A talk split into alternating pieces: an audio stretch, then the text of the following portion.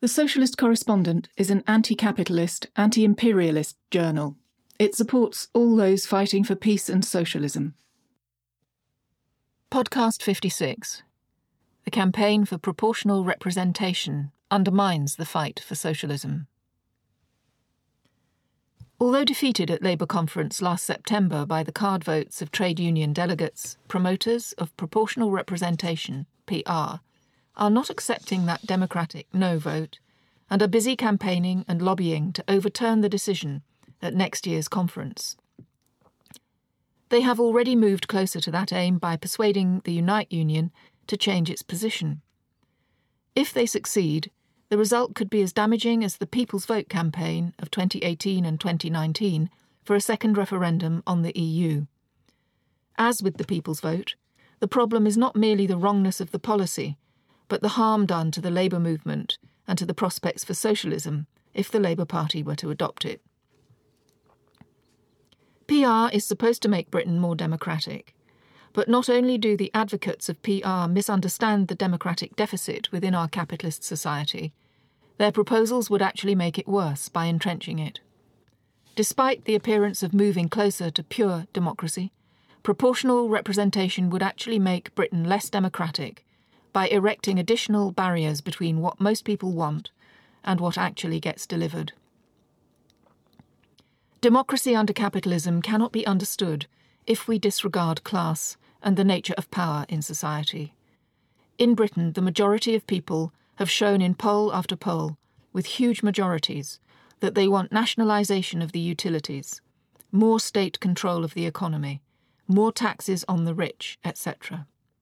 In polls taken after the Labour Party conference in September, a vast majority of voters among supporters of all parties said they wanted a £15 per hour minimum wage. Overwhelmingly, the people want an end to neoliberalism.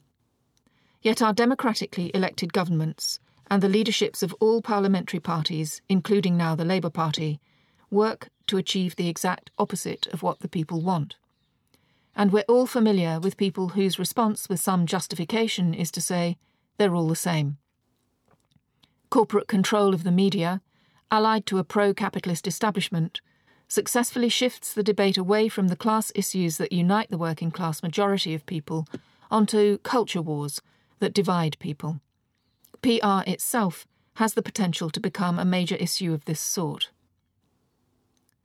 The 2017 election produced a temporary rupture for a brief, exhilarating moment under Corbyn's Labour, it looked possible that you might actually get what you voted for. So the real democratic deficit is that under capitalism, there isn't a transmission belt between putting a cross on a ballot paper and achieving the outcomes that most people desire. PR doesn't even claim to address this. Instead, it proposes that there should be an exact or near exact arithmetical relationship between the crosses on the ballot papers and the number of seats in Parliament for the various parties. It has nothing to say about the fact that none of these parties would or could form a government to implement what people want. The advocates of PR generally accept and largely support the idea that this would lead to a proliferation of political parties and a permanently hung parliament. But experience suggests that this appeal to abstract democracy actually makes it less likely that promises made to voters in manifestos will be delivered. We don't have to look back very far to see how this plays out in practice from our experience of hung parliaments and coalitions in Westminster. In 2010, people who had voted Liberal Democrat to abolish tuition fees discovered to their horror that they had actually voted for the tripling of tuition fees and a Tory led government that delivered austerity. When the betrayed complained, Nick Clegg told them from the side window of his ministerial limo that that was the price for achieving power. Many, though not all, advocates of PR promote something they call a progressive alliance the idea of a pact or coalition between the Labour Party, the Lib Dems, and the Green Party, usually also involving an arrangement with the Scottish National Party, the SNP. A good example is the Guardian article on the 29th of May 2021, headlined To beat the Tories, we must first join forces to beat the electoral system. The authors being three leading People's voters Caroline Lucas from the Greens, Layla Moran from the Liberal Democrats, and Clive Lewis from the Labour Party. The authors take it as read that Labour, the Lib Dems, and the Greens are the progressives, and they identify the problem as being that progressives are split into three tribes. The good thing about the article is that it exposes what is not considered by some left advocates of proportional representation that the only way that anyone can envisage it being achieved is through an electoral pact at a general election with the Lib Dems and the Greens, but principally with the Lib Dems. Looking again at 2010, that general election did in fact deliver what would have been a working parliamentary majority for the proposed components of a progressive alliance. It would have been potentially able to win all votes in Parliament with the support or acquiescence of the SNP and smaller parties, including the SDLP from the six counties of the north of Ireland. But what actually happened? The Lib Dems, the second biggest component of this supposed progressive alliance, demanded that Gordon Brown be removed as leader before they would even consider an alliance with Labour. And then, after having humiliated the centrist Brown, they put the Tories in anyway. If the alternative to the Tories was an actual left Prime Minister intent on implementing policies such as those contained in the manifestos of 2017 and 2019, that would be an instant deal breaker for the Lib Dems. That situation, a hung parliament where Liberal Democrats always get to choose the government, thus preventing any prospect of a move towards socialism, is an optimistic prediction for the outcome of PR it ignores the danger of an even worse outcome permanent or semi permanent Tory rule in alliance with a populist nationalist party, which we could call Continuity UKIP, and, if required, with the Democratic Unionist Party, the DUP. The latter, of course, was the outcome of the second hung parliament in 2017. So the 2010 hung parliament led to a Tory Lib Dem government, and the 2017 hung parliament led to a Tory DUP government. Of course, the Tory party opposes PR because they prefer to govern alone, but they are quite capable of implementing their class based agenda in coalition. It was the Cameron Clegg government of 2010 to 2015 that made the biggest cuts to wages and public services for over a century. Critically, PR makes any theoretical parliamentary road to socialism impossible. Under PR, it's hard to envisage a scenario in which a socialist candidate in a British election is seen as the alternative Prime Minister of the country. There would be no more 2017 opportunities.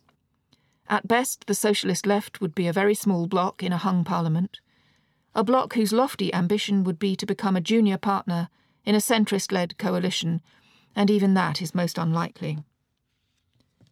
And another concern if the economic situation for most people in Britain worsens further, PR could also unleash the prospects of national representation for an explicitly racist and fascist party on the lines of the old National Front or British National Party.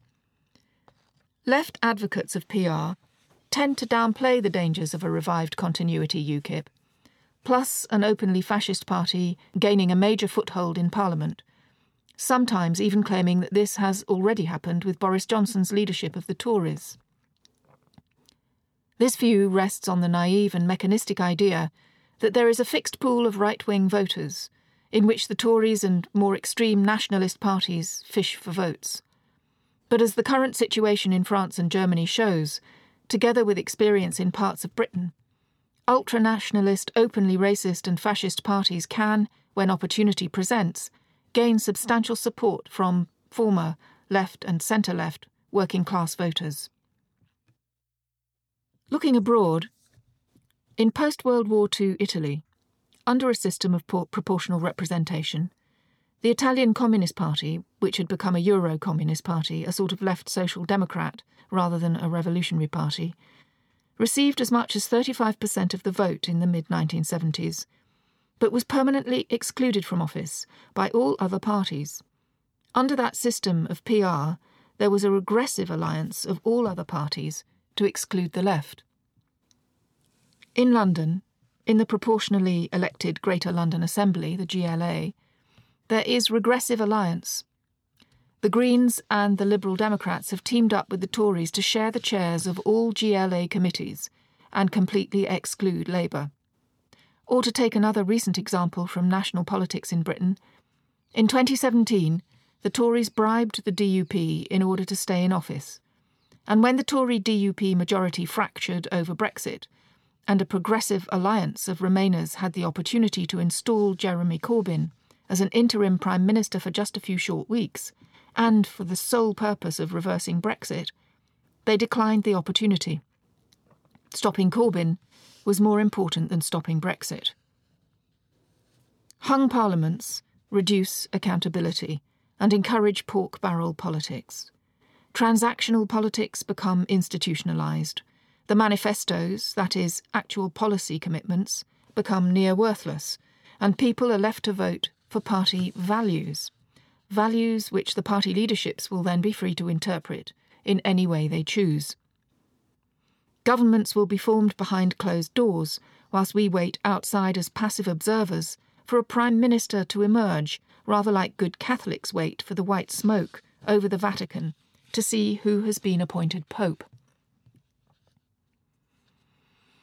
The worse Labour is polling, the louder the advocates of proportional representation demand it. But while advocacy within the Labour Party for PR and a progressive alliance is an expression of demoralisation and defeatism, it doesn't solve the problem of declining support. The so called progressives, Labour, Lib Dem, Greens, generally poll around 45 to 50% between them. But voters are not armies that can be ordered by party leaders to vote for other parties. Parties do not own voters. Polls tell us that up to a third of Lib Dems would vote Tory over Labour, and we can safely assume that a good number of Labour and Green voters would stay at home rather than vote Lib Dem. So the combined vote for the three parties would be significantly less when they share out the constituencies and stand as an alliance than when they stand separately. Even on these very conservative estimates, the notional vote for the Progressive Alliance falls to under 40%. That's less than Corbyn's Labour achieved on its own in 2017. Such an election would pit the Tories, saying, We'll deal with your problems, whatever those problems are and however illusory their solutions, against this progressive alliance, saying, Let's talk about a second referendum on changing the electoral system, or even, let's talk about having this major constitutional change without a referendum. You don't need a crystal ball to predict the likely outcome of that contest. What else, apart from PR, would be in the manifesto of the so called Progressive Alliance? Whatever the politics of the Labour leadership, these would be limited to what the Lib Dems would be happy to sign up to that is, centrist policies. Thus, another institutional barrier would be raised against the possibility of policies representing the views and needs of the working class majority being put to the electorate, let alone implemented. If the Progressive Alliance or the Labour Party separately but alongside the Lib Dems and Greens in the absence of an alliance were to go into a general election promising to implement a form of PR without a referendum, as is implied by the text of the motion promoted by the Labour campaign for New Democracy, which was defeated at 2021 Labour conference, then that would raise a very serious problem of legitimacy. More so since, relatively recently in 2011, there was a referendum on a specific form of PR, the alternative vote, AV. Then, 13 million voters, a whopping 68% of those who voted, decided to keep the existing system. It will be hard to rebut the arguments that the Progressive Alliance and or Labour is trying to do something underhand and anti-democratic.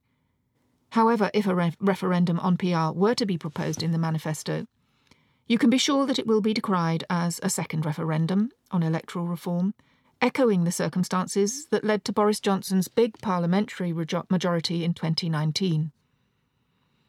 Further, all the divisions and strife following the 2016 Brexit referendum will be dredged up as arguments against having another UK wide referendum, and hence as arguments against voting Labour or Progressive Alliance nor will there be unity among supporters of PR about the form it should take, opening up further divisions and attacks by the media.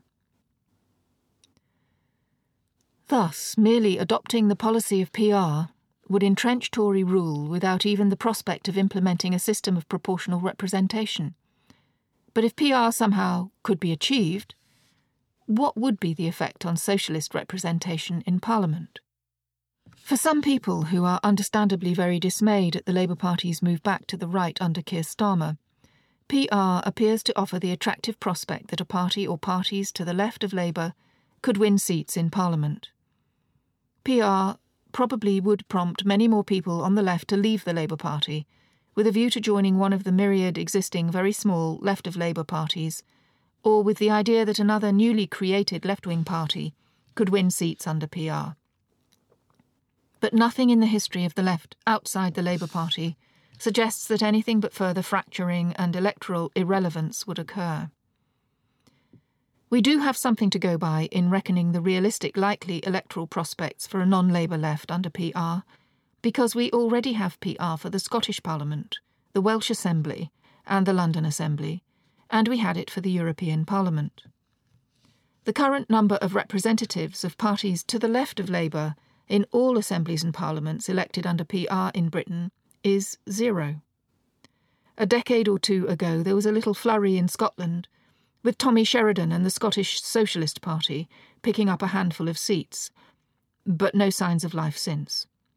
In London, not even when Ken Livingstone won the London mayorship as an independent, did parties to the left of Labour win a single seat on the GLA.